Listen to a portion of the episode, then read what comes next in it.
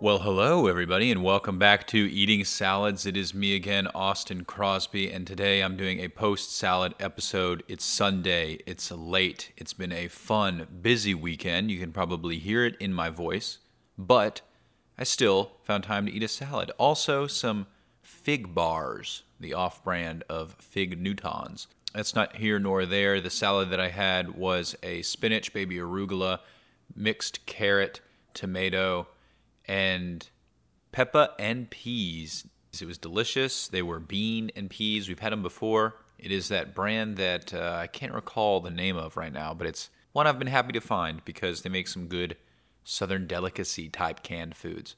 Let's get into the discussion of this weekend, right? So fun to see friends before the move. Maybe we won't get an opportunity to see them for a long time. It was adventurous little couple of days. You know, of course you have the nighttime drinks and whatnot, but then we would also wake up in the morning in the same house, go on little adventures, and then come back to the house and hang out for the rest of the day. There were fireworks, waterfalls, you name it. One of the craziest elements of this kind of ties into what's happening with us as well, where they're making a move to a new state because they're now living on a large plot of land that they have sort of kind of inherited from their grandparents. It is 200 and something acres in the mountains, the rolling hills of Tennessee, with cows and trees and even an airstrip, a big house, a airplane hangar, a barn, and multiple vehicles that are parked either in the garage or underneath some sort of shed type thing. And it's crazy to see this kind of transitional time in our lives that people are inheriting the means to have a home, land, things like that, how that can open up different avenues of life and also, I don't know, give you something to take care of, give you something to deal with in a sense, because in their situation, you know, they're not expressly inheriting this land. It's still someone else's on paper.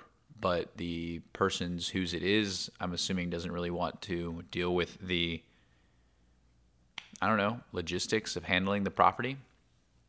So now these young people are, and it really worked out for them. It's just kind of crazy to think, you know, that you would have, if you were 50 or something, your own life going, and you wouldn't have the time, the energy to go look after an ancient person's property that now they're passing on. And it's 200 acres. Like, to me, that is such potential. You could do so much with it. I'm obviously pushing for a solar farm, but right now the cows are on it and the trees. And even just to be able to walk through the trees, that's the kind of thing where you could now get some sort of off-road vehicle to just get around your property. You could go on long, long walks and not leave private land. And of course, you could shoot weapons off of your patio across the property as well. That is a whole new type of freedom that children, young adults, and most millennials have had nothing to do with. And coming at a time that is so strange for the world. I don't know. It's a lot to digest. I think that they will be digesting it as I digest this salad. It's been a very tiring weekend, though. I'm going to leave it very short and sweet, and tomorrow we'll return to some semblance of normal programming. Whatever, guys, have a great night. Please come again tomorrow, but more than anything, enjoy a salad of your own.